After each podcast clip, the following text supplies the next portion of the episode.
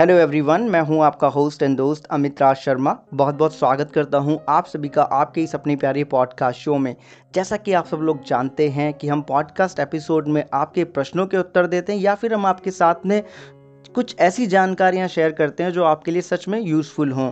तो आज के इस पॉडकास्ट एपिसोड में हम बात करने वाले हैं एनपीए की, जिसको हम बोलते हैं नॉन परफॉर्मिंग असेट्स ये जुड़ा हुआ है बैंकों से।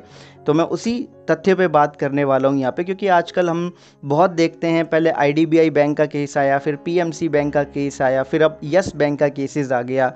और बहुत सारे लोग क्या करते हैं कि बैंक के जो शेयर्स होते हैं, उन्हें बाय करके रखते हैं शेयर्स को होल्ड करते हैं, क्योंकि वो समझते हैं कि बैंकों के शेयर्स अगर हम लेते हैं कोई बैंक का जैसे शेयर आया मार्केट के अंदर और तभी हमने ले लिया तो आने वाले समय में एक अच्छा प्रॉफिट दे के जा सकता है, जो कि एक सही बात है, ऐसा होता भी है। ये बात बिल्कुल सही भी है कि अगर कोई ऑर्गेनाइजेशन मार्केट में नई है या कोई ब्रांड जो तेज़ी के साथ उभर रहा है, जिसका अच्छा फाइनेंशियल बैकग्राउंड है, उसका शेयर्स अगर मार्केट के अंदर आ रहा है या उसका आईपीओ आ रहा है, अगर हम उसके शेयर्स को परचेज़ कर लेते हैं, थोड़े टाइम के होल्ड करने के बाद एक दो साल देखते हैं गुड लुक रखते हैं मार्केट पर सेल कर सेल कर देते हैं अपने शेयर्स को तो हमें अच्छा प्रॉफिट मिलता है। लेकिन कई बार बैंक के शेयर्स जब लोग होल्ड करते हैं तो उनसे एक गलती हो जाती है, वो है बैंक की परफॉर्मेंस राइट क्योंकि देखिए बैंक में सबसे ज़्यादा क्रूशल रोल प्ले करता है एनपीए अगर किसी बैंक का एनपीए सरप्राइजिंगली इंक्रीज हो जाता है तो लोग ये सोचते हैं कि चलो ठीक है बैंक लोन देती है तो हो सकता है कि बैंक को लोन वापस ना हो पाया हो तो इसलिए बैंक का एनपीए बढ़ गया हो, जो कि बेनिफिट ऑफ़ डाउट चाहता भी है, जो कि यस बैंक के केस में हमें देखने के लिए मिला। लेकिन हम अगर हम एनपीए को समझ जाएँगे और हम बैंक के नेट एनपीए पे अगर हम नज़र रखने लगेंगे तो हम लॉस से बच जाएँगे। इसलिए सबसे पहले हम एनपीए को समझते हैं। देखिए एनपीए को हम बोलते हैं नॉन परफॉर्मिंग असेट्स अब बैंक के अंदर नॉन परफॉर्मिंग असेट्स किस तरीके से डिसाइड होती है कि अगर 90 दिन के अंदर बैंक ने अगर किसी को एडवांस दिया है पैसा दिया हुआ है, किसी को गारंटी पे या लोन दिया हुआ है, चाहे वो किसी भी तरीके का लोन हो, अगर 90 दिन के अंदर वो लोन उसको वापस नहीं आ रहा है, और इंटरेस्ट भी नहीं आ रहा है एक्चुअल जो बेसिक जो प्राइस बेसिक जो ईएमआई है, वो भी नहीं आ रहा है इंटरेस्ट भी नहीं आ रहा, कुछ भी नहीं मिल रहा तो जो अमाउंट है, जो वापस नहीं आ रही है ईएमआई के तौर पर लोन का जो दिया हुआ है, वो एनपीए बन जाएगा। अगर 90 दिन तक नहीं आता है। अब इसकी थ्री कैटेगरी होती है। पहला है sub standard category sub standard category में क्या होता है कि जो एन जो बन गया है, वो अगले अगले 12 महीने तक नेक्स्ट 12 मंथ तक, उसका अगर रिकवरी नहीं होता है, कुछ भी नहीं आता है बेसिक अमाउंट भी नहीं आ रहा इंटरेस्ट भी नहीं आ रहा तो वो सब स्टैंडर्ड असेट्स बन जाएगा। फिर उसके बाद आता है डाउटफुल असेट्स राइट? अब डाउटफुल असेट्स को आप समझ लीजिए, जो सब स्टैंडर्ड असेट्स जो बन गया है, अगर वो नेक्स्ट ट्वेल्व मंथ तक, उसमें अगर रिकवरी नहीं हो रही है तो वो डाउटफुल असेट्स हो जाएगा। अब तीसरा होता है लॉस असेट्स अब लॉस असेट्स में क्या होता है कि जो कि कलेक्ट नहीं हो रहा मतलब किसी भी तरीके से वापस आ ही नहीं रहा है ये फाइनल स्टेज पे पहुँच गया है अपने।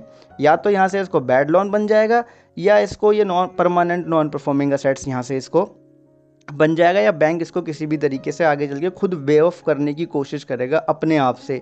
बाहर से उसको मिलने वाला नहीं है राइट लॉस असेट्स वहाँ पे क्या हो गया? अनकलेक्टेबल मतलब कलेक्ट ही नहीं हो पा रहा। है अगर कलेक्ट हुआ भी है तो बैंक जो वारंटी होता है, वो उसके अनुसार भी अगर नहीं है तो वो लॉस असेट्स है। ये ये हो गया टोटल एनपीए जो बैंक से रिलेटेड है।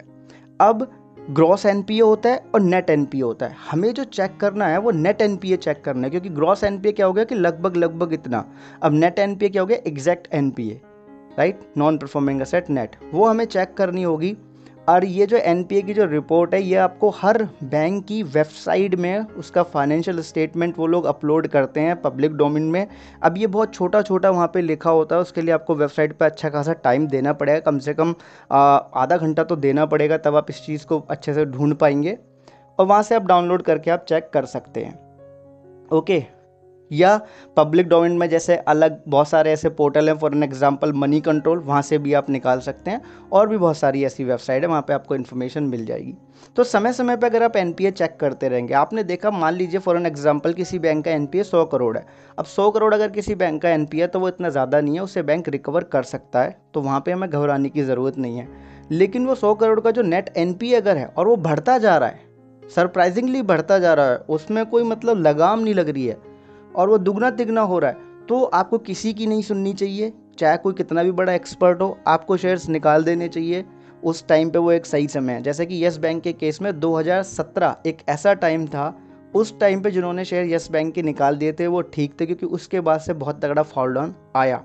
यस बैंक में। अब वो मैं एन पी उनकी परफॉर्मेंस मैंने चेक किया है। ओवरऑल उसके ऊपर मैंने अपने यूट्यूब चैनल के ऊपर वीडियो भी बनाया वहाँ पे शेयर्स की इन्फॉर्मेशन जो बेसिकली न्यूज़ में नहीं है, क्योंकि न्यूज़ में क्या होता है, आजकल पॉलिटाइज ज़्यादा होता है। पॉलिटिकल पॉइंट ऑफ़ व्यू से ज़्यादा चीज़ें दिखाई जाती हैं। तो बेसिक जो इन्फॉर्मेशन होती है, वो कहीं ना कहीं रह जाती है, जो हमारे लिए सच में यूज़फुल होती है। तो मैंने अपने वीडियो पर बताया उसको।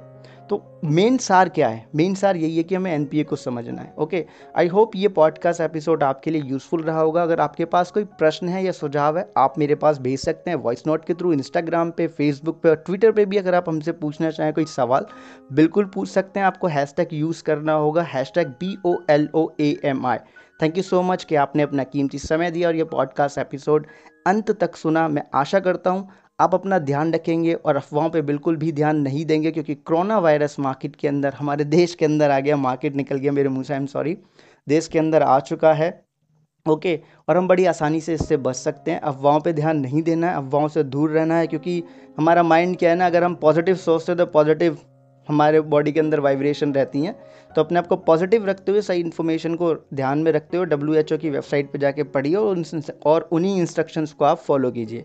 So thank you so much आपका अपना मूल्यवान समय मुझे देने के लिए और मेरी बात अंत तक सुनने के लिए। बहुत बहुत धन्यवाद।